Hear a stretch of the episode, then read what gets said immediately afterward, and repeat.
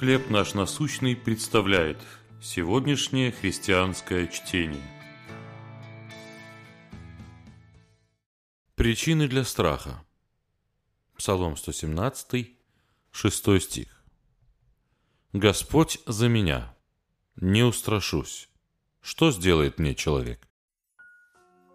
Двор школы, в которую я ходил, был местом, где хулиганистые ребята издевались над теми, кто слабее или моложе. Я не раз становился их жертвой.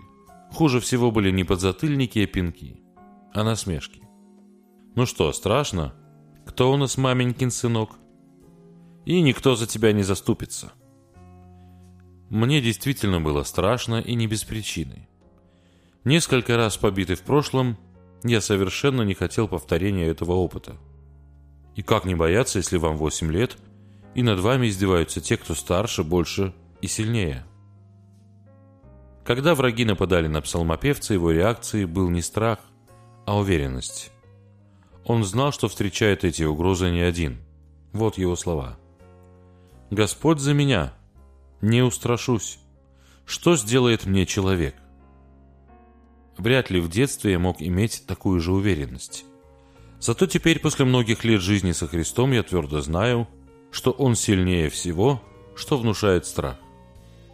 Да, Угрозы, с которыми мы сталкиваемся, реальны. Но бояться не следует. С нами Создатель Вселенной, и этого более чем достаточно. Чего вы боитесь?